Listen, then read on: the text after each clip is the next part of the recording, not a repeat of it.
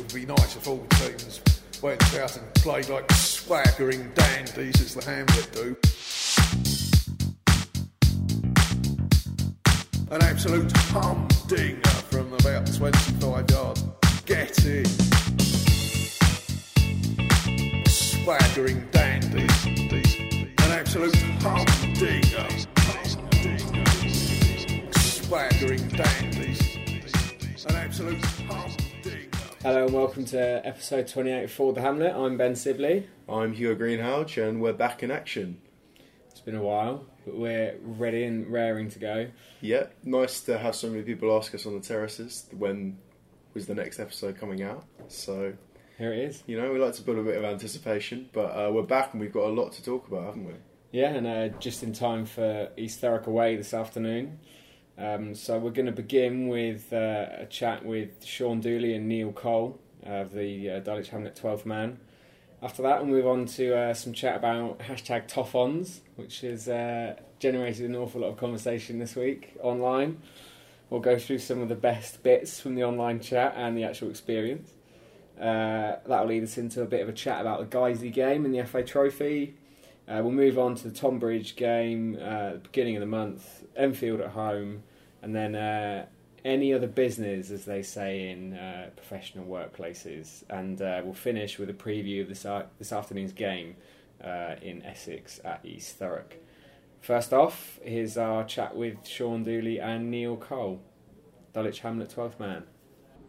Mr. Sean Dooley, the uh, the 12th man was your idea. Good afternoon. Yes, uh, without name dropping, it's something that I got from uh, Wealdstone. Really, they had a, a centre forward called Richard Jolly, and basically they got a big group of supporters to put in a small amount of money each a week, which basically covered his wages. And if we didn't have a a supporter base like we did, even at the time, you know, it's a reasonable supporter base. It, it would have was it when it was set up? Th- that was 2012, yeah. Yeah. It, it, it wouldn't have been something to push forward, but with, with, the, with the support on the rise, no one noticed our takeoff, just something to try a hand at. Yeah. And obviously, something like that, you don't really want to be riding solo. So, obviously, that's where you need to get other people in, involved in it. But, yeah, you know, most of, most of the people were positive, positive to, towards it starting off. And at worst, it could fail. At, at at least you tried then. And, you know, it just, lucky enough at, at the time for us, I think all the supporters understood that what was going off, off off the field, away from the field, had nothing to do with the, the people that were involved in the actual football side. So, you know, lucky enough from the early days, quite a few people got involved in it.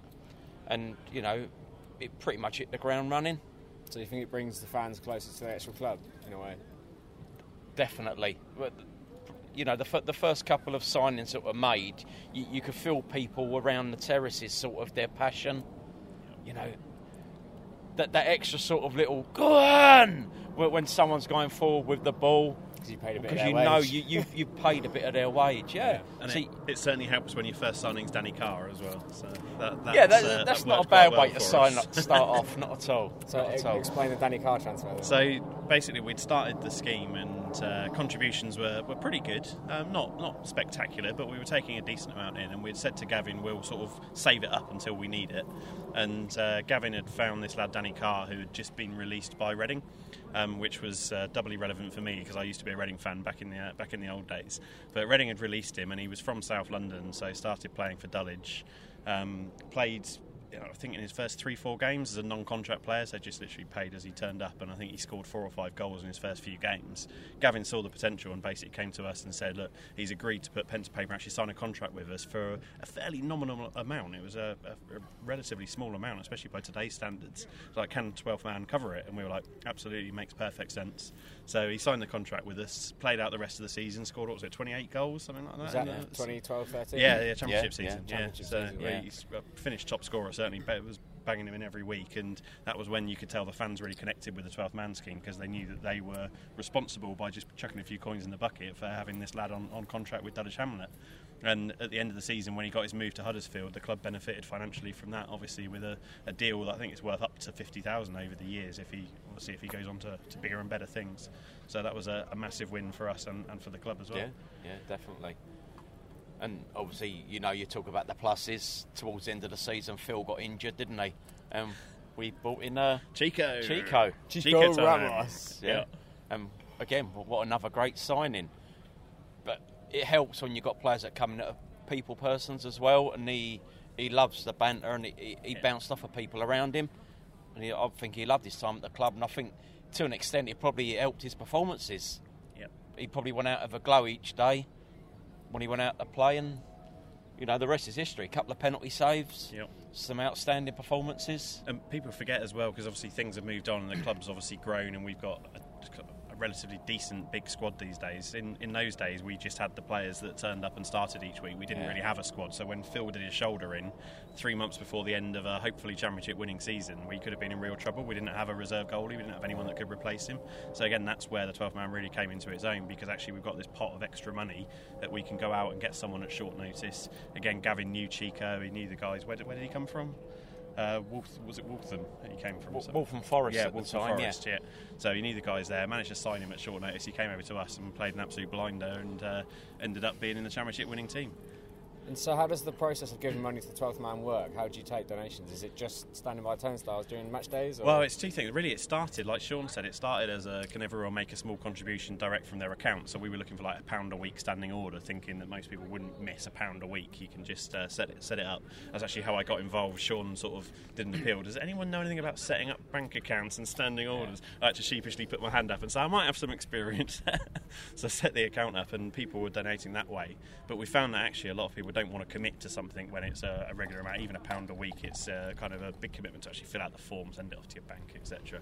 So we got the uh, the bucket out at a home game, Yeah, and actually yeah. found that was massively successful. So every home game since, basically, we've been stood there. We don't wave the bucket in people's faces. It's not a big sort of guilt thing that you must contribute to this, but people that want to can just chuck a few coins in whenever they whenever they uh, are, are feeling like it. I think Um, one of the one of the good things that has happened is barriers need to be broken down, and people have this stigma that when something like this is set up, they have to put loads of money into it. They don't. You know, we, we do try and speak to people when they're coming past. and Say, look, don't worry. If hundred people put 10p in, it adds up. Yeah. Your 10p might seem small to you, but when it's put together with 200 other people's 10p, it's a lot of money. It mounts up, and a month, two months goes past, and it does. It's, it accumulates, and that is all you need. You don't need people to try and commit to massive amounts of money. Not at all. One of the funniest things about this season has been the amount of people that have actually donated their entire shrapnel collection to the 12th man. I've so they've been coming in with massive envelopes full of ones, twos, and five speeds, almost apologetic about it, as like sorry, but seriously, it all, it's Yeah. all so valuable. It doesn't matter, and we can we can get it all changed and get it all banked, and it becomes as, as good as anything else. So it's, uh, that's been that's been really welcome. So now in its fourth year, we've touched Yep. upon uh, Danny Carr already. Yep. Who've been the greatest hits for the 12th man? Um, so yeah, def- definitely Danny Carr. I'd say um, Fraser Shaw last season. Fraser Shaw. He was brilliant. So- Definitely. Great player. And yeah. that was Gavin sort of doing something that he hadn't done before. So previously we've been saving the money until the end of the season for a promotion push. But last year I think was the year that really Gavin set about right. We need to build a title-winning team here. So literally from pretty much day one of the season. Uh, well, he originally brought in Marlon Patterson, didn't he? And that Yes. lasted a, a few weeks and Yeah. swiftly replaced by Fraser Shaw. And Fraser came in and was so good he ended up staying the rest of the season and getting a move to, to Leyton Orient back uh, into, into pro football. For, for those who don't know, where did he come from, Fraser Shaw? Uh, he was Arsenal Academy, wasn't he? He, He he was Arsenal Academy that he worked through. The, when he reached uh, the end of academy age, he was released by Arsenal. And uh, actually, one of our ex managers, Craig Edwards, took him on board down at uh, Billericay. Billericay. But he wasn't enjoying it down there. And uh, they mu- mu- mutually agreed to part company. And that's when uh, Gavin stepped in and snapped him up. Now he's playing in League Two with Leyton Orient. Yeah, Exactly. yeah. It's usually started by the 12th man. Yeah, absolutely. Yeah, Yeah. And do the players sort of know that the 12th man's involved behind the scenes? Well, when uh, Ryan Moss obviously was the latest 12th man signing, so we're only we're contributing to, to Ryan when, uh, Ryan's uh, wages when he, he signed from Margate. And I think his first game when he was substitute, he was warming up down in front of the uh, the 12th man stand. So we, we offered him a bag of coppers and said, "You realise this is what your wages is going to be, mate." So so yeah, I think he realised he got he got the joke, which was a good thing. That's what So- pays for the uh, smooth clothes that he always wears. Yeah, and the exactly, Nice yeah. shoes. So Ryan Moss is another, and Reese Merrill Williamson. Yes, been a massive success this season. Yeah. Originally a short-term loan, again a bit of a um, we, we had a bit of an injury crisis earlier in the season. Can we bring someone in? He came in and was so successful and was again knowing it was fan funded was a massive fans' favourite from day one really. And some Yeah, of some of those, some of those goals he scored, fantastic. So the fact that we were then able to uh, sort of talk him into maybe shunning a few clubs at higher level and actually putting pen to paper again to, to stay with us for the season, it was another big win for, for the club and for, and for the 12th man. So we've seen the numbers at Champion Hill growing in the, over the past few months this season. Is that making a difference to the uh, to the coffers? I think the the Reese signing and the Ryan Moss signing definitely got a new wave of interest in the 12th man because I think previously, I must admit, the, the risk now is that we get a bit lost on match day because there's so much going on. There's so many people around that sometimes people don't see our stand and don't realise that we're there. And actually, believe it or not, takings in the bucket have been down uh, over the last sort of six seven months compared to where they were in the early days. Um, but thankfully, I think we've got a bit of renewed momentum now with it with the signings and people are seeing the difference that it makes on the pitch, and hopefully that will uh, that will continue. How about some of the slight misses we might have had over the last couple of years? You've got to make mistakes. You learn from them. Of course. It, obviously, now we have to mention names. I, I don't. I don't think uh, You don't have to. Yannick Inlati enamoured himself Yeah. with the uh, the support, but you know, at the end of the day, he's coming. At, but that's a negative. But he's coming and done a job. Someone has to fill that space at the number one shirt. We had no one else. He came in and he's done a job. He may, he may not have performed to where we'd like him to, but you know, hey ho, th- th- these things happen. You know, early days, that, that first year when we set it up, Jack Rose came in. I think he made one substitute appearance, but it's part of being that squad. You know, they was there if needed. It's not always about being on the pitch for 90 minutes and being, you know, the star player. To, you know, even some of the negatives, we, we can half fill our glass with them. It wasn't totally negative. They No. They played their part to an extent. and it gives you a bit of an insight into how things work at non-league level as well. And actually, it can be a little bit ruthless the way players come and go very, very quickly. Absolutely, And I think one of the most interesting ones was uh, start of last season when we signed Laurent Hamichi, who had been at Dulwich before actually, but we basically brought him back as a striker because we were short of striking options.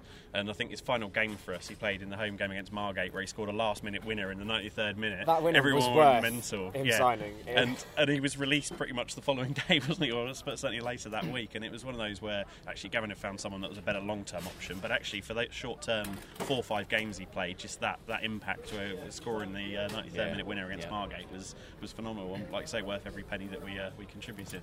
And are the funds solely set aside for transfers and wages? It doesn't go towards anything else. No, Nothing absolutely. at all. Well, one, one of the big things that we stipulated to ensure people feel safe, the money that we collect off of our support base, it when we say it goes directly to the playing budget, it does because it leaves our hands and it's personally handed to Gavin. So there's no intermediary that can, you know, jump on board and be uh, taking money away. That that will never happen. And and along the way, people try to do that. Yeah. You know, when the club was in dire straits, the the previous owners came to us and asked for a loan. And could you imagine if we gave Fans, money. fans hard-earned money over to pay off a debt that should never have been there? Not at all. So no, it, everyone can feel safe that it's in good hands and it goes directly to the uh, playing budget. Why do you think more clubs haven't set up a, a service like this? Well, it's interesting the number that are trying now, actually, because we've been we're contacted regularly through Twitter and other channels by other non-league clubs that have said, come- you've raised over twenty five thousand pounds in three and a half, four years. Like, how have you done it? How can we follow suit? And I think other clubs are thinking about it, but you do need a very positive, growing fan base to really embrace it, and you also need a level of commitment from the people that are organising it to actually set it up in a robust way as well, so that people know it's it's kind of the money is going to be used for the right way. So I think it can be copied, and I'm sure other teams will, and absolutely that'd be great for non-league football. But so far, I'm not aware of any others that have really made it successful. No, not at all. W- without dropping a hint, surely the, the simplest way for it to succeed if you're a fan-owned club, Yep. because it's your money going to you to you, to support your club. But like Neil said, many others have tried to set it up. I don't. Some of them, you know, we, I've looked online to read through what they've stipulated when they've set things up, and I can I can see why it don't work. But you know, it, it's there for everyone. You know, everyone's got to have a try. That's what it's all about. You know, you're supporting the, the first team's budget when when money's to it. No one, no one, no one from day one said this is going to be a success. But like Neil said, you know, it's the way it's set up, the way it's run. People need to see a certain level of honesty before they want to commit any money, which is why probably near the start some people would look and think, "I'll see how it goes before I put any money into it." And you you could see that with some people, which I don't blame them, not at all. And Sean, you've been coming to Dulwich for how long? Be honest. 1920s was it? yeah. First game was uh, early November '83. 83. Yeah. You're how old? Five? About five. Well then, yeah. Oh yeah, yeah. yeah. Uh, put a one on front on the front of that. Can you believe what's happened over the last five, six years? Of course not. No, not at all. You know, e- even back then, we, we had one of the, the greatest ever grounds that non-league football's seen. But it was never supported on the terraces. You know, even even if I if you caught up with people of my age, you, you'd probably find thousands over their lifetime that have come to Dulwich Hamlet, but not on a regular basis. And you know, over the years, the average attendance has been, you know, fairly low, which was always put down to us being a, an inner London club, which is difficult to uh, maintain. In Yeah. between Palace and Millwall. Yeah, f- fair enough. There's a couple of good years where attendances rose up, pushing the average was pushing towards 500 for one or two years, but no, I, I'd never envisage it getting to the level it's at now. But you know, you, you've got to live that dream and but try and make everyone feel the love to come back again the next week. So Sean and Neil there, waxing lyrical about the twelfth man, and of course uh, Sean Dooley most famous for being uh, one Edgar Cahill on Twitter, and two uh, coming out with a couple of expletives uh, away at Hendon uh, last summer, which was turned into a vine by Dulwich Hamlet fan, which uh, a lot, something along the lines of "Have that you" something, slightly more mellow there, and it was an enjoyable chat. Yeah, really interesting. Um, I learnt quite a bit more about the Twelfth Man, um, and yeah, just hearing hearing the achievements of the, the, the players they've been able to sign from uh, from the funding. Um, you know, they've got a great track record, haven't they? Really. And the thing that the most important thing that stood out was the money goes into their bucket, and then it goes straight to Gavin Rose. So there's no other, like Sean or, or Neil said, it, there's no other, there's no one else involved. So it's there's no chance of it going anywhere else. The previous owners asked for a donation, which blows my mind. Uh, yeah, outrageous. um, and you know the fact that it's such a simple process and it's so easy to get the money from A to B is is crucial. I think. Yeah, I'm, I'm not surprised to hear that other clubs have been in touch because we've really pulled it off very well. And uh, credit to uh, credit to the twelfth twelfth man there, really. And uh, the, as they just mentioned, the two players they signed this season, Reese Moran Williamson and Ryan Moss, both made blinding starts to their Dulwich careers. Reese's last minute winner at home to Billericay, the 20 yard curler. And then uh, Ryan Moss has, we had posted this on Twitter the other week, quietly made a very strong start. He's scored seven goals in 11 starts, I think. And uh, he seems to be getting in those positions where perhaps Dulwich players weren't in the past couple of years, you know, on the end of crosses in the six yard box. Like he, on his debut at Bognor, or it might have been his second game, winning off his knee, I think, um, on a low cross. So uh, it's you know to have this system of donations set up and for it to influence the team and the club so positively is is brilliant. But we we spoke to Sean and, and Neil before the Guiseley game, Mm-hmm. which is last Saturday, a week ago, and uh, the Guiseley game is the first game where the I, I don't want to I don't want to call it the core of the rabble, but I suppose the the main singers. Well, let's put it this way: Rob was involved. Rob Robert Malloy Vaughan, Trevor Bastard on Twitter, and uh, he was credited early on for bringing a lot of crowds down to Dulwich. She even screamed at someone once on, in the early days, "I'll have this club in vice in three years or four years." He wasn't wrong. I think yeah, he did it in three or four years.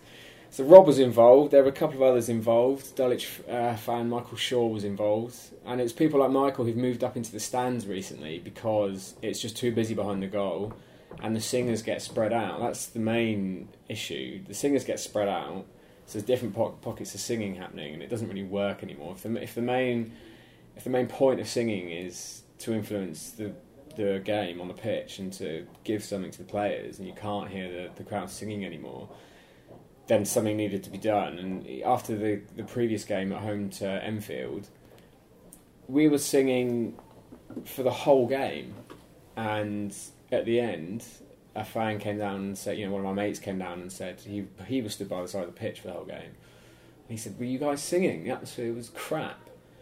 And I could barely speak because my voice was so hoarse, and I just thought, something got to be done here. And it led to, I think it was Stephen Desmond, Desi, uh, one- also one of the guys who's always singing, has been around the club for the last three or four years. Um, he's got a favourite giraffe, which he brings to games. Uh, he came up with um, a hashtag, which was Toffons, which was toilets opposite for future of noisy supporters. Um, so Very catchy. yeah. So the toilets opposite stand is the stand opposite the Tommy Jover stand um, on the left hand side of, of the ground if you're looking towards the Greendale end. Idea, I'm not entirely sure whose it was. A couple of people have claimed it. It doesn't really matter. The, the, the idea came about because the atmosphere was suffering because the crowds were so big. Um, so we all congregated underneath Toffons about quarter past two after. We had that chat with, with Sean and Neil. And uh, what did you think of it? I was happy just to sort of go with the flow, and if people were going to be congregating under that stand, then I was all for it. And I had a great time. I think it was absolutely one of the best games I've been to since I've started supporting Dulwich Hamlet. That good? Like when you consider that's probably like between fifty and hundred games. I like absolutely hands down like one of the funnest experiences I've had just because I was surrounded by people that I've always seen the same faces over over these last few years and it really felt like a an atmosphere was bubbling up underneath that stand and I know we've done it a couple of times before where maybe we would start there on kickoff applaud the players on, chant a bit, and then wander around to our normal position behind the goal. It was great just sort of staying here and actually being able to see the game. We felt like we were creating a lot of noise. Uh, Maybe sounds like it wasn't too much of a difference, but I think the fact that it was all coordinated and sort of speaks for itself when at the end of the game, Danny led the players over to the toilet's opposite stand because that's where the noise was coming from. Um, and I think the players really responded to it as well. It was a, it was a great game that Guiseley game, really competitive against the team playing in the Conference National, um, a very strong physical team as well, and you know we probably deserve to get a replay out of it given how well we played. I thought. Yeah, I mean, in the week following the game, online on um, on urban internet on the urban internet forum, which a lot of Dulwich Hamlet fans use just to discuss things uh, related to the club. There's pages and pages. I mean, there's these pages aren't small. There's four, at least four pages. Half of it's people whinging and moaning that there's been, there's been something lost by not being behind the goal, that the noise wasn't any better.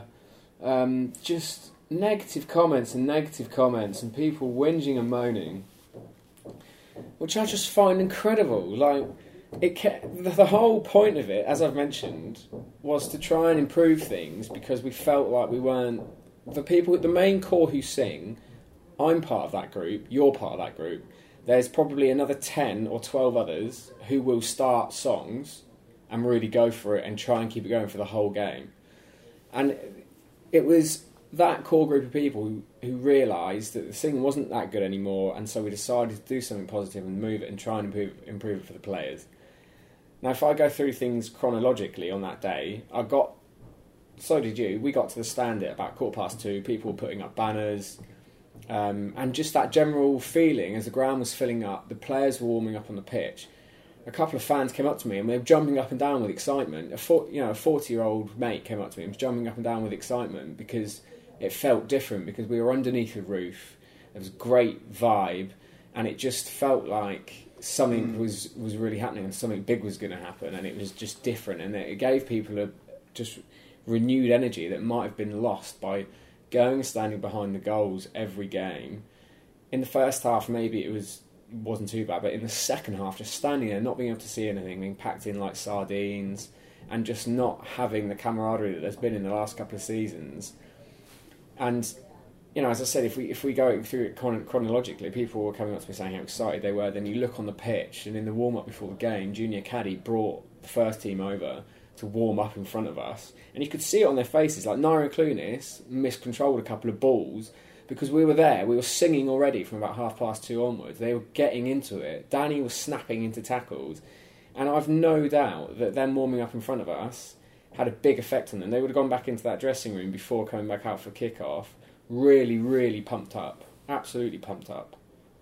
Yeah, definitely. I think it's as you as you touched on. There's something about the atmosphere of a football match, a live football match. It's infectious, and when you're with a crowd that like wants to, you know, get behind their team and chant and cheer them on, like it, it really does sort of carry you away. And I think someone asked me later that day, "Oh, you at Dulwich game? How did they get on?" I nearly said, "Oh, we won," because I felt like I'd had such a good day, and the experience of being like back together with everyone, like really carrying the team, was so powerful that don't know, kind of felt like we had one. And obviously, we did get knocked out of the FA Trophy. It would be nice if we got through to the next round, but you know, I felt like we definitely did recapture something, and it's a nice problem to have, isn't it? You know, oh, we've got these massive crowds now. What do we do? It's a fantastic problem to have, um, but there's there was a solution suggested, and certainly by speaking to everyone who was there, seemed to have a great time, ourselves included. Yeah, and a point I did want to make actually is the people who are whinging and moaning that it didn't sound great or the singing wasn't as good or whatever. Why don't you start a song? It's not like you can't join in, you can't get behind the goal and start singing, like whatever. Just get involved. But for people to try and do something positive and then for people to just whinge and moan about it is just not helpful. Hmm. And I also wanted to make a point as well about the amount of goalkeepers we've seen at Champion Hill over the last couple of seasons have one of the best games of their season. And, you know, we bait the goalkeeper. G Man used to bait the goalkeeper so much. Rob used to properly go for him. Everyone used to get involved. And I can't remember many occasions where it's properly affected them negatively. I can't remember too many howlers. I can't remember any spilled crosses or shots. There's been more games where the keeper has pulled off save after save after amazing save and we've not scored. And I have to admit, if I was goalkeeper, it would pump me up. I wouldn't, I wouldn't hear any of it. I'd just hear noise and think, right, I'm going to have a good game now.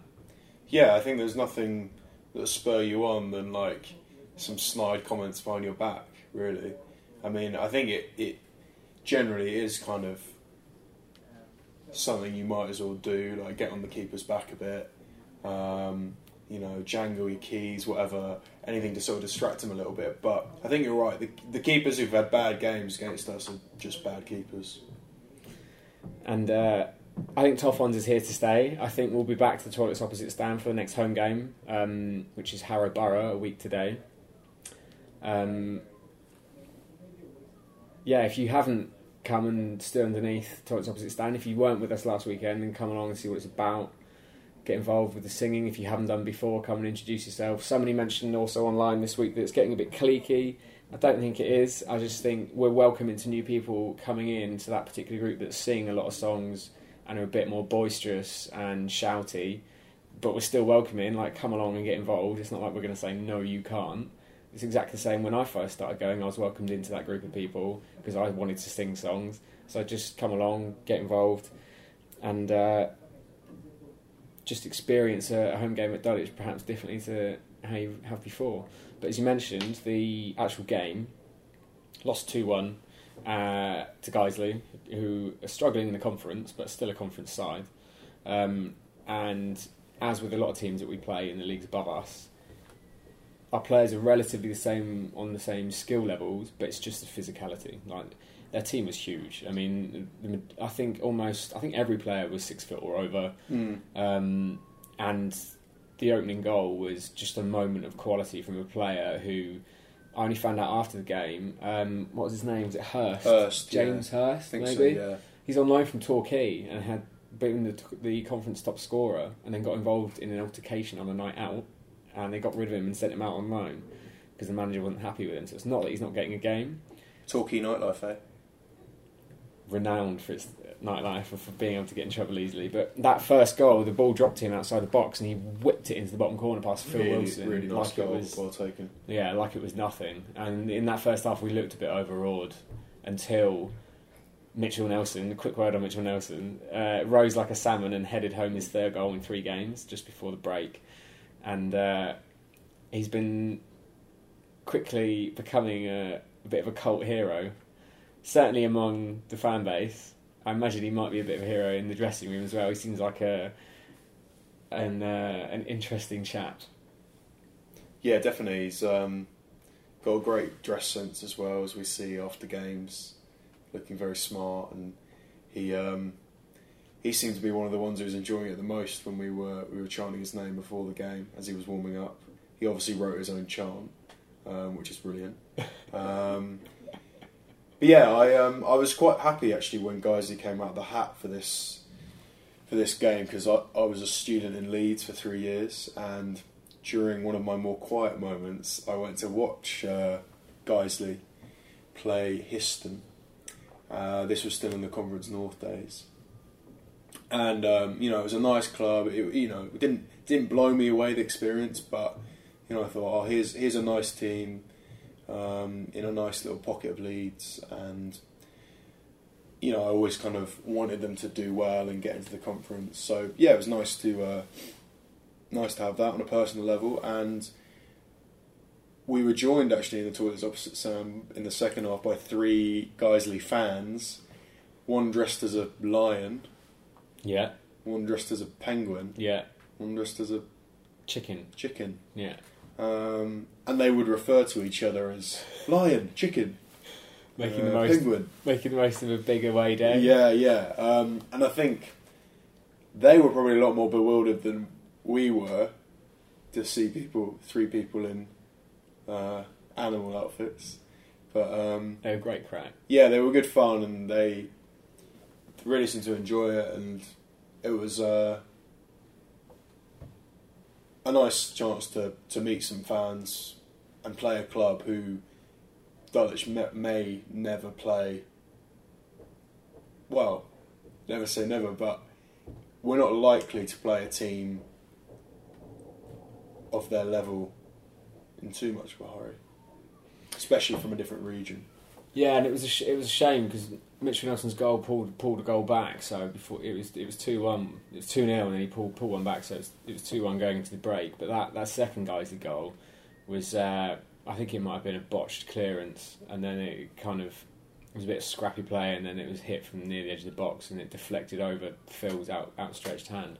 But then for the, for the last twenty minutes or half an hour, we really went for them, and almost with the last kick of the game, we hit the bar, and then ball came back out to the six yard box, and it was headed back towards the goal line. It was headed off the line. We really had their backs to the wall for the last period of the game, um, and it was a very impressive performance. Um, unfortunately, as you, as you all know, we've been knocked out, but it was uh, great to have a, a little cup run. Great to have a cup run last after Christmas for once. Yeah, absolutely. Um,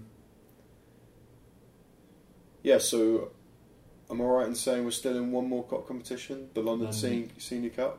That very cup. Um, so the double is on. That's against London Bari or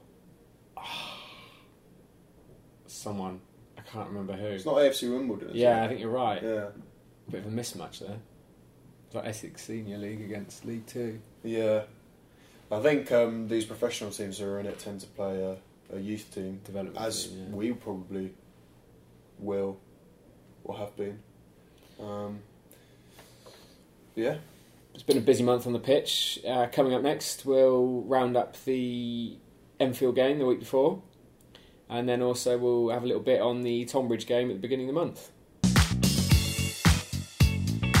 Swaggering dandies. An absolute humdinger. How was the Enfield game then? Uh, well, final score was Dulwich, Hamlet 2, Enfield nil. Um, scoreline probably doesn't do Enfield justice at all, actually. Um, they're always a really strong team, Enfield. They started quite slowly this season after what was a very strange end to last season with the playoff um, debacle. Um, are manager's own admission in the press various occasions this season has been that they've they've suffered a hangover and they've only re- recently picked up form or before they visited Champion Hill they picked up form. I think they won six in seven. Um, and a lot of that was down to the influence of certain ex Dulwich Hamlet number nine Harry Ottaway. Uh, who returned to Champion Hill for the first time in this game. He led the line up front. He was number 10 and uh, as he did many times for Dulwich, he led the line with aplomb, with physicality, with a certain swagger, and with fantastic hair. He is the archetypal swaggering dandy, really, isn't he? Absolutely. Um, in the warm up before the game, I was uh, dumbfounded when I saw him in his training gear and his flat cap. So the whole squad was out there. Strong. You know how they do, walking around the pitch, having a look, taking in the uh, fresh air, and he was there with a flat cap on. Stood out like a sore thumb, brilliantly. And uh, he said hello to everyone throughout the day. He said hello to old friends, not just in the management team at Dulwich and players, but people in the crowd, uh, fans. He picked out and said hello to them. Um, and it was a, an absolute pleasure to have him back. And we spoke to some Enfield fans, um, myself and Jack Bagnall, after the game and, and brought Harry up. You'll hear this in a, in a forthcoming episode. And uh, they said that he's revolutionised revolutionised the way they play. He- He's given them a focal point up front. He scored almost 10 goals this season for them, which is a solid return for a player who's missed so much football over the last couple of years. Um, and during the game, he was a danger as well throughout. Um, left foot, right foot, got in a couple of headers. Um, he hammered a left foot half volley just past Phil Wilson's left hand post. Um, someone made a comment, I think it might have been uh, Duncan Hart, the uh, chairman of the uh, Supporters Trust. Uh, he said that um, Sir Harry led the line wonderfully and yet didn't get on the score sheet. Surprise, surprise, or something like that. Which may statistically probably be accurate and true, but he was a he really was a danger all game, and Enfield were very strong. Um, and the 2 0 result, as I said, doesn't do Enfield justice. Um, we managed to to grab um, a goal. I can't remember what time it was or who it was because I paid more attention in the second half when we were coming under a lot of pressure and we were waiting for Dulwich to buckle. Because there's been a lot of times at Champion Hill where they do buckle when they're 1 0 up and they're under a lot of pressure, but we didn't and we scored again on the break. B. McDonald uh, with some fancy footwork on the counter attack, had his shot saved, and Reese Murrell Williamson buried a uh, or bundled in a, a second goal, I should say. Um, it was a very solid win. Um, but that's enough of me talking about a game which you didn't see. we were both at Tonbridge. Here we were, yeah. Um, got a wet Tonbridge, I seem to remember. It's fucking soaking, Yeah. drenched, sopping wet. Uh, yeah, could say that again. Uh, but we brought a rather large contingent down, didn't we? Um, About 250 people, I think. to the uh, to the site of our last game of, of last season, um, the season proper, I should say. Um, and uh, yeah, this is a bit of a bit of a funny one Um, played fairly well, I thought, um, and quite unlucky to concede a, a very late equaliser um, because this has been quite a handy one to win. The first half, we were absolutely dominated. I thought. I mean, they had we couldn't keep the ball. They had chance after chance. There was a shot clear, cleared off the line. There was um, a disallowed goal, which shouldn't have been disallowed, from what I remember. They gave offside for a player who was um, pouncing on a rebound. I think he wasn't offside. Um, and the, the conditions are incredibly tricky. I mean, it was one of those textbook January pitches in the Ryman Premier League, which was very, very hard to play football on. Um, and I, I couldn't believe when we went into half time at nil nil. That was a blessing. That was. Yeah. Who got our goal? Mitchell Nelson Who else? header from a corner. That's strange actually because he headed it down and it kind of bounced quite a way out from the goal, and yet it bounced and then didn't come back up. It just kind of trickled along the floor into the back of the net. I think it confused the goalkeeper just because it kind of hit the ground and laid low because of the the sodden turf. Um, and I have to admit, I can't remember the last time I celebrated a goal that hard. That was amazing because we were all soaking wet. Tonbridge were on a hell of a run. They had a couple of games in hand, but were I think just a point behind us, maybe even level on points. And uh, as you've said, we took a lot of people with us. The atmosphere was fantastic. Um, and then I, we conceded that um, goal from a free kick. Was the 90th minute? They swung in a, a free kick and he kind of glanced it past Phil into the bottom corner. And then we still had chances after that. Um, I think Reese went through on the left wing and hammered a shot towards goal, which the keeper, with one of the worst, if not the worst, haircuts I've ever seen in my life. Um, and that's, bad. that's rich coming from someone who indulges in some bizarre hairstyles. um, he tipped it around the post, and uh, it was a valuable point there, absolutely, as you said. Um, but we've touched on on how good the atmosphere was, and that had a direct influence also on again what we've already talked about on, on Toffons because it was so good because there was a roof, and it's uh, one of the best grounds in the league. Don't you think? Yeah, I really enjoy going there. Um, we've got probably the biggest Wetherspoons I've ever been to as well. It's like a warehouse. Yeah, yeah. I was going to go aircraft hangar, but Yeah. yeah, yeah. You, you could probably fit a sizable plane inside the Wetherspoons in Tonbridge. Um, and we did enjoy a few drinks afterwards, it being the last night before school. Absolutely. Okay, moving swiftly on, we've got uh, quite a few bits of news that um, various people have asked us to cover.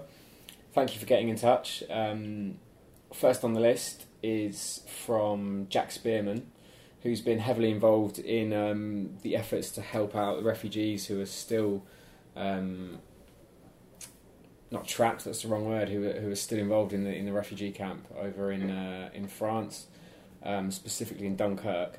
Uh, he's given us a bit of an update uh, for you all. Um, he's just asked us to mention that um, this weekend there is a group of people from the Dulwich to Dunkirk group. Well, you might have seen them on Twitter. I think you can give them a search on Twitter. It is Dulwich to Dunkirk. Um, there's a group of them um, attempting to feed everyone in the camp um, this weekend with over 3,000 meals. Um, and there's been over 3,000 bananas taken over as well to help feed the refugees. Um, Dulwich to Dunkirk uh, have also bought lots of uh, goods for a kitchen in Calais, um, a kitchen called Sofini's Kitchen. I hope I've pronounced that right. It feeds as many Calais residents as possible, Calais refugees as possible. It's the group's Dulwich Dunkirk. It's their fifth trip out there. Um, they're still planning to do more as well in the future. Um, and what else has he mentioned here? Oh, we had some refugees who came to the game away against Grays Athletic. Um, that was the slightly bad-tempered game when Damien Scannell scored a last-minute winner. Um, the refugees attended that game, absolutely loved it, and they plan to come again. Jack's also got a, call for help here. Um, local storage, unfortunately, um, they're struggling for storage. Uh, they initially used a, couple of areas at Champion Hill, which I'm very grateful for. Um, but they need somewhere else now to store um, supplies and donations. So if anyone can get in touch with them and has storage locally in either East Dulwich or Peckham or anywhere in the area, Camberwell, please do get in touch with Dulwich to Dunkirk or get in touch with us and we'll get you in touch with, with Jack or, or anybody else. Um, also, if anybody else has a van and would like to go over with the group every so often to help out, also get in touch with either Jack or us or Dulwich to Dunkirk, um, as it means more and more aid goes to refugees um, as much as possible. We'll also be speaking to another member of the group, uh, Nisha Jam- Damji, um, in a future episode with a more in-depth chat about everything that's happened um, and all the all the amazingly good work that they've been doing. Yeah, it really is amazing work. So Um, credit to the to the club. Yeah, absolutely fantastic effort. Um, and Dulwich have done quite a lot on that as well. We had the refugees welcome game um, and the big donations as well before Christmas. So a fantastic effort from everyone involved. Um, what else? I'm looking down a, a long list of requests here for us to cover. Um, what have we got? We've got a request from second time we mentioned him, chairman of the Supporters Trust, uh, Duncan Hart, to mention the calendar, the DHST Dulwich Hamlet calendar. Have you got one, Hugo? I don't have one yet. I don't have one yet either. So if you're wondering what to get us for, Easter? yeah, or Valentine's Day, Yeah. then get calendars for you and yours.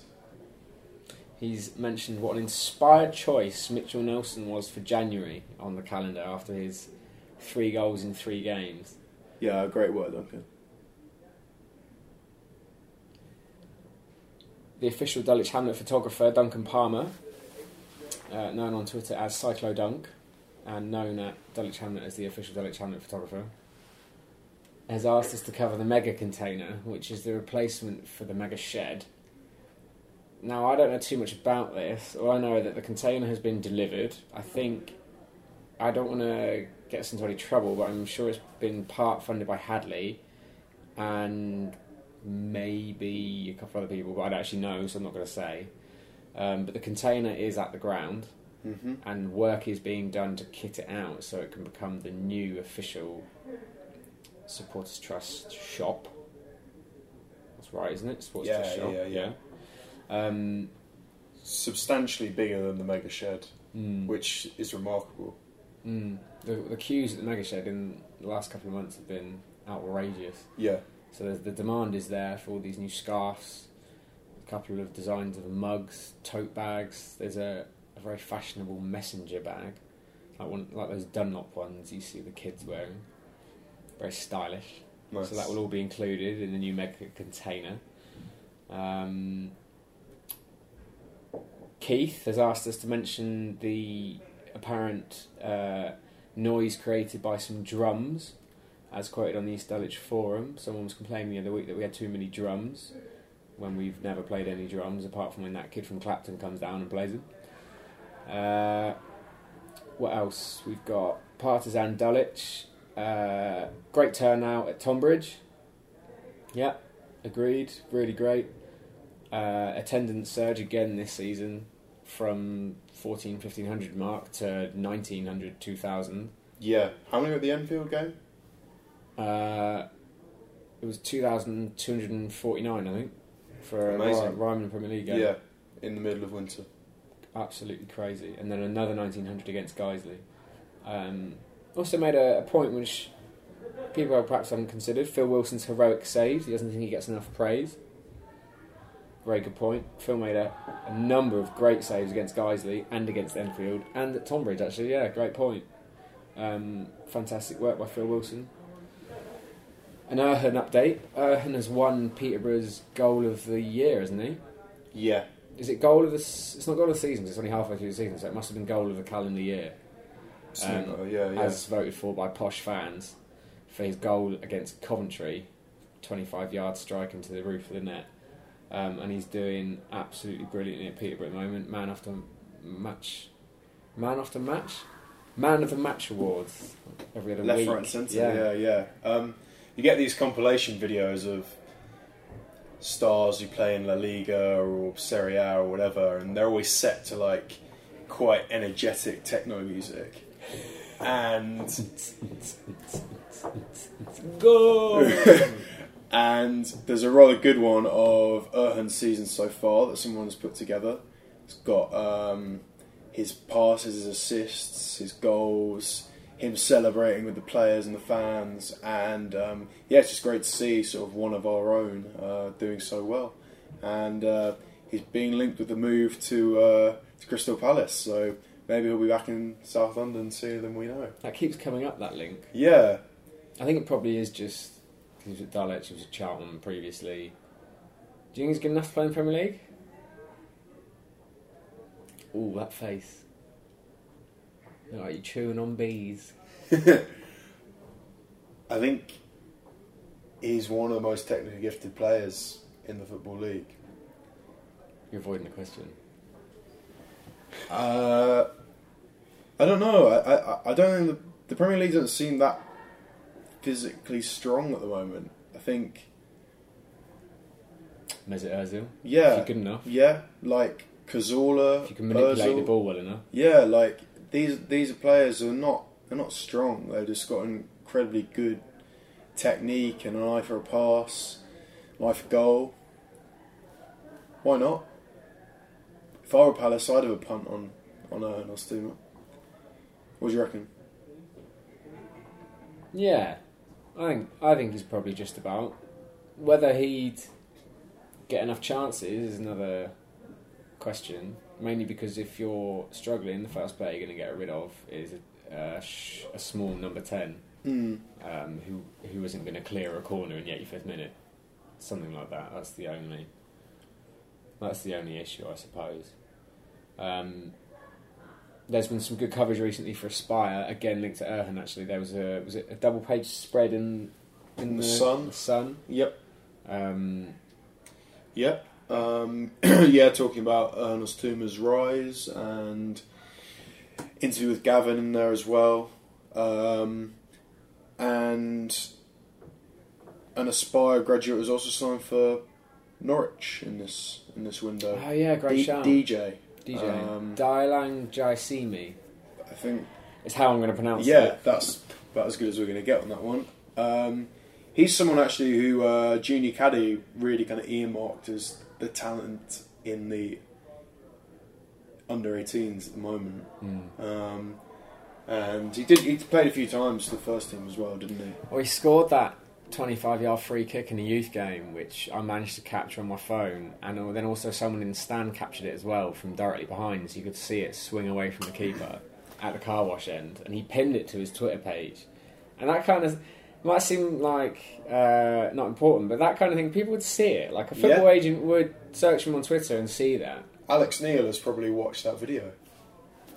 Probably signed him on the back of it. but being serious, apparently he played in a couple of development games against some big clubs, played against West Ham, Chelsea, maybe even played against Man City and earned a contract off the back of that. So if he's done well in those games, you'd hope he's he's going to make a really good go of it. So, Yeah. um, yeah, absolutely. Congratulations to DJ and uh, and good luck. Um, the second Aspire player to move to a high league team this year after Sean Mikulski went to Bristol, Bristol City, City, at the yeah. beginning of the season. Yeah, um, from what I gather, he's been playing a bit for their development squad as well this season. So yeah, good good luck to them both. Um, while on Aspire as well, uh, Gavin Rose was on Talk Sport this week. Did you listen to it? I haven't, I haven't listened to it yet. Um, speaking about the academy, I'd like to think he's been honing his media presence on podcasts like ours. um, so yeah, check that out if it's uh, if it's doing the rounds. It's good actually because he, I can't remember the names of the, the guys on Talksport. I don't listen to it, but It's they, uh, Hawksbee is one of them. is it Paul Hawk- Hawksbee, yeah. Hawksbee and someone else. They focused on the education side of us- the Aspire Academy. So if you're not going to your lessons, you don't play in the game. Mm. And you mentioned the case of Paul McCallum a couple of years ago, who wasn't pulling his weight in the classroom, and so they dropped him for a massive uh, game for the youth team. So it's it's that combination of the two things which I think is starting to make a real difference. Yeah, absolutely. I think, um, if I remember correctly, the Aspire training complex is the grounds of an academy, an educational academy. Yeah, So you've in got Greenwich, I think. yeah, yeah, or Rotherhithe, maybe. Yeah, that neck of the woods. So you've got the classroom and the the pitch. You know. Uh, one other uh, big bit of news, which is uh, come to our attention in the last couple of days, um, Dulwich have set up a friendly game against FC Assyria on the when is it? There's been a bit of confusion about the date. It's the second of March, which is a Wednesday. Previously, they've, they've had pre- they've had a friendly game against Stonewall, which was on on a Wednesday as well. So um, it might not be the first team, but still it'll probably be a strong team playing. But anyway, that's by the by. Um, the friendly is taking place to raise money for the Southwark Refugee Project and the British Red Cross Syria appeal. Um, all, and all the proceeds go to those two groups. Um, FC Assyria play in the Middlesex County League Premier Division. Um, Dulwich Hamlet Trust Chairman, thrice mentioned now tonight, Duncan Hart. Blimey. He'll love that, unfortunately. Provided he provided the initial contact with Southwark Council to stage the game after uh, Councillor Jasmine Ali approached him. I'm reading off this off the Facebook page, uh, Facebook event page. I'm hoping it's true. I'm sure it is, or not true, accurate. Uh, so then details and uh, contacts were passed on to the Dulwich Hamlet Football Club committee. And uh, please do spread the word. Put the date in your diary. Come down. I assume tickets are going to be standard price, so ten pounds for entry for most people. It won't, it won't be included in your season ticket, um, but then again, all money goes to charity anyway. Um, and four pounds for concessions. So do please come on down. That is the second of March. Uh, kick off. It's on a Wednesday. Kick off is quarter to eight. Um, and there's a couple of other notes about FC Assyria, if you're interested. Set up in the late 1960s to represent the Assyrian, the Assyrian uh, Society of the UK in Ealing, West London. Um, they've challenged for both league and cup honours in local leagues since their um, founding. Um, When you say challenged, suggests they've never won either. that's a very good point. It, yeah, it says challenging. So, uh, No, no, no. Credit where credit's due. Yeah. Um, so yeah, please do come on down. Uh, we're going to get involved with the promotion of it, so we'll stick things all over Twitter, all over Facebook, all over Instagram. We now have, we now have Instagram. We I do don't have think we had that yeah. in our last Yeah. episode. Um, at the moment, the ratio of people we follow to people who follow us is four one in our favour. That's very So- good. It's all about ratios on It's all media. about ratio. We're doing pretty well. Uh, so follow us on Instagram as well. Um, if you do have Instagram, search for the Hamlet. But we'll promote it via Instagram or promote it via Facebook, Twitter, whatever. Podcast before then. Please do come down. Um, and I can't think of any other big news that we need to cover in this. I would say brief, but it's not brief. Roundup. Yeah, the, the, the AOB is. Uh, Yeah, let's look ahead to our next fixture. this afternoon. Today's big game against East Thurrock. Uh, Second v third. massive fixture. Dulwich Hamlet second. East Thurrock third. Uh, ben, you'll be making the, the trip out to Essex later today. I will. What what what are you expecting? I've never been to East Thurrock. Um, so it'll be an experience, I'm sure. It can't be as bad as the away trip to Aveley for the Grays games. That's yeah, what- one of my least favourite grounds, that Grays ground. But so it can't be as bad as that. So I'm looking forward to new ground. It's another tick, as a groundhopper would say, I suppose. Um, there should be quite a good crowd of people going.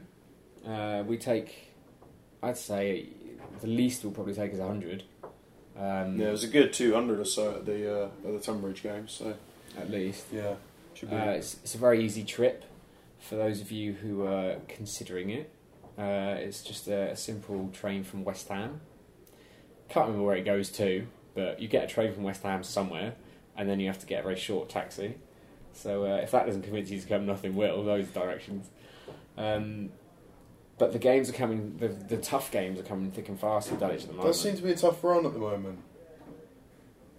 really tough. I mean, We've lost that top spot as well. Looking at yeah, that's a good point to make. Hampton and Richmond won last Saturday, um, while we were playing the FA Trophy game against Guiseley, which means that the top of the table looks like this.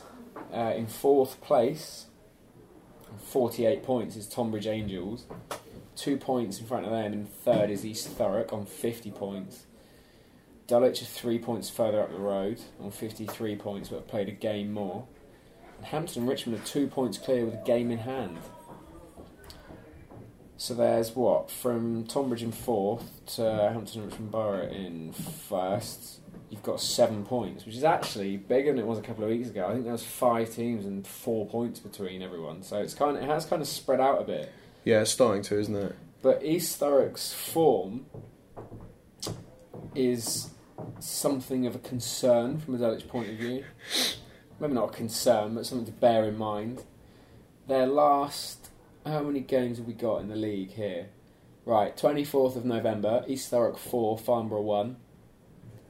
5th of December, East Thurrock 4, Lewes 1. Lewes doesn't count this season. Uh, 19th of December, Kingstonian won East Thurrock 4, so they won 4 1 three games in a row. They then beat Enfield 1 0 on Boxing Day. They then drew away at Grays on the 2nd of January. In the last three games, they won 3 1 at VCD, 2 1 at Tonbridge, and they beat Burgess Hill Town 1 0 on Tuesday night. So that is some form. Look, they've won one, two, five of their last six games. They've conceded what four goals. They're on some form, um, so it's going to be a tough game. And they've got uh, renowned non-league striker. I like calling them goal botherers or goalkeeper botherers instead of goal scorers. Uh, I don't know why. Sam, Sam Higgins, who's consistently up the top of the goal scoring charts, and I assume he'll be playing tomorrow. I haven't checked if he's injured or not, but been seeing his name on the goal scoring sheets regularly again this season. Well, let's keep those sheets clean, shall we, Phil? Phil usually does. Dulwich's form has also been strong recently, as most of you probably know. We've been on a similar run in the league. We've won three and drawn two of the last five. Our last defeat in the league was the 5th of December at home to Needham Market, where, I mean, I don't actually know the stats, but I'm pretty sure we had about 47 shots on goal and lost 1 0. Um, but our previous game in the league, where, as we mentioned earlier, was 2 0 against Enfield Town. Um, and then the Tonbridge game, and Boxing Day we hammered Kingstonian 5 1. So both teams are in really good form. Can you remember the score last time we went to East Thurrock? That's a hell of a question, that is. Should we have a look? Uh, I went to this game, so Hugo Greenhalgh, what's the score? I want to say, wasn't it the game where Harry scored on his comeback? yeah, because the previous game we beat Kingstonian 2 1 and Harry scored again. So I think you're right. I was in Hamburg with the Alton a lot, but I think you're right. It was finished 2 2, 25th of November 2014. What do you remember that day? It's midweek. Um, it's quite cold. Good effort, midweek, East Thurrock. Yeah, it's one of those ones where you know I got a lift from Michael's dad, didn't I? Yeah. Um, Textbook bit, of battered sausage in Upminster beforehand, if I remember correctly. How would you rate that out of 10? I'm a big fan of that battered sausage in Upminster, and I'm actually disappointed I haven't had one yet this season. But Maybe I'll indulge tomorrow. yeah, Today. well, rec- recommended. Um, yes, it's got a, it's got a sort of bus shelter stand behind one of the goals, which I'd hope we would fill for this game. Um, and I think the other end is sort of a bit of grass behind it, so um, you know, watch out for mud. Apparently it's spring-like weather Oh, fantastic! this afternoon. Well, yeah, soak up a few rays while you're there, mate. 14 degrees in January. Um, I've remembered some AOB. Oh, Um, our friends at Whitehawk are Oh, yeah. undergoing another identity crisis, and their chairman is keen to rename them Brighton City, um, which is factually inaccurate for a start because there's no such thing as Brighton City. It's Brighton and Hove. and it's also trying to do this thing which a lot of small clubs are guilty of by tagging onto the identity of a bigger, more well-known place to try and boost the publicity for that club. But having been to Whitehawk this season, really enjoyable game, really nice atmosphere down there, made us feel really at home. There's a massive sense of identity with the local area of Whitehawk, and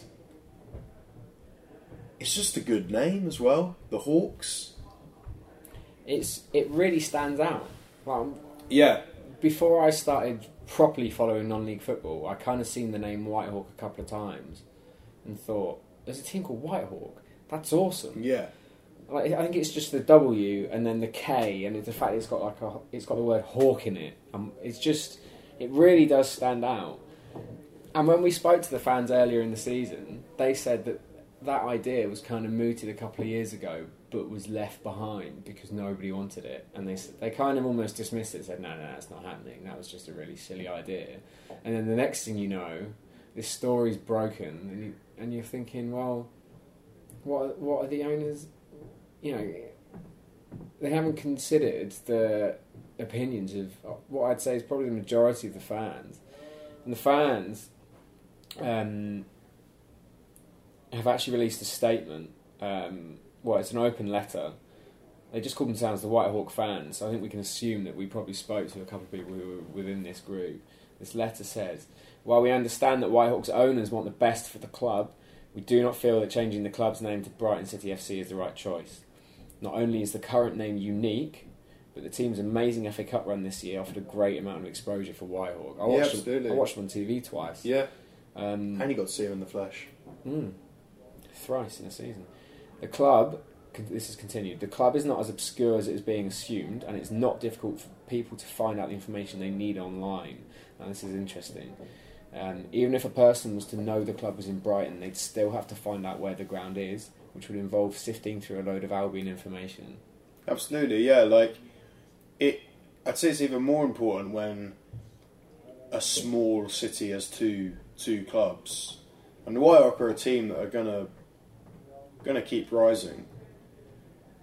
Keep that identity, like not not least for you know your travel guides and your Googles and your SEOs.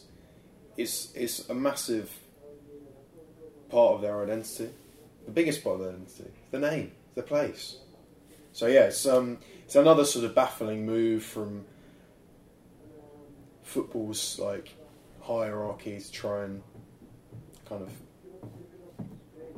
do these things which seem more marketable. Like, you know, you could draw a comparison between the Hull Tigers um, name cha- like mooted name change by their owner, um, and the amount of uproar that you see from a club's own fans and also the wider like football community. Like I've seen a lot of fans from all sorts of different clubs like retweeting petitions about this this week. Um, yeah, it just goes to show like there's there's more to football than being marketable. Yeah, absolutely. Um, this petition that has been released, um, the Whitehawk fans have released, is gaining thousands of signatures. Um, and I'm not sure if it's still open. Let me just have a check with the wonders of the internet. I can go straight there. Uh, the pe- the petition is still open. They've 1,328 people have signed it. They need 172 more to reach their target of 1,500. So if you haven't signed it, sign it. Um, Yeah, I mean, don't don't just take our word for it. Like, do read up on this because it's uh, it's a serious issue. imagine having imagine if it happened to Dulwich Hamlet. Yeah, Like you might think, oh, it's another rival team, but it's not because im- if it happened to Dulwich Hamlet, you feel exactly the same, and you'd want everyone to get behind you. You want the non-league community to get behind you. Um, so yeah, just search for Whitehawk FC petition, and you'll find it. Um, and we wish Whitehawk fans the very best in their campaign to stop the name change. Um, Is there anything else before we? No, I think that's it. I had that.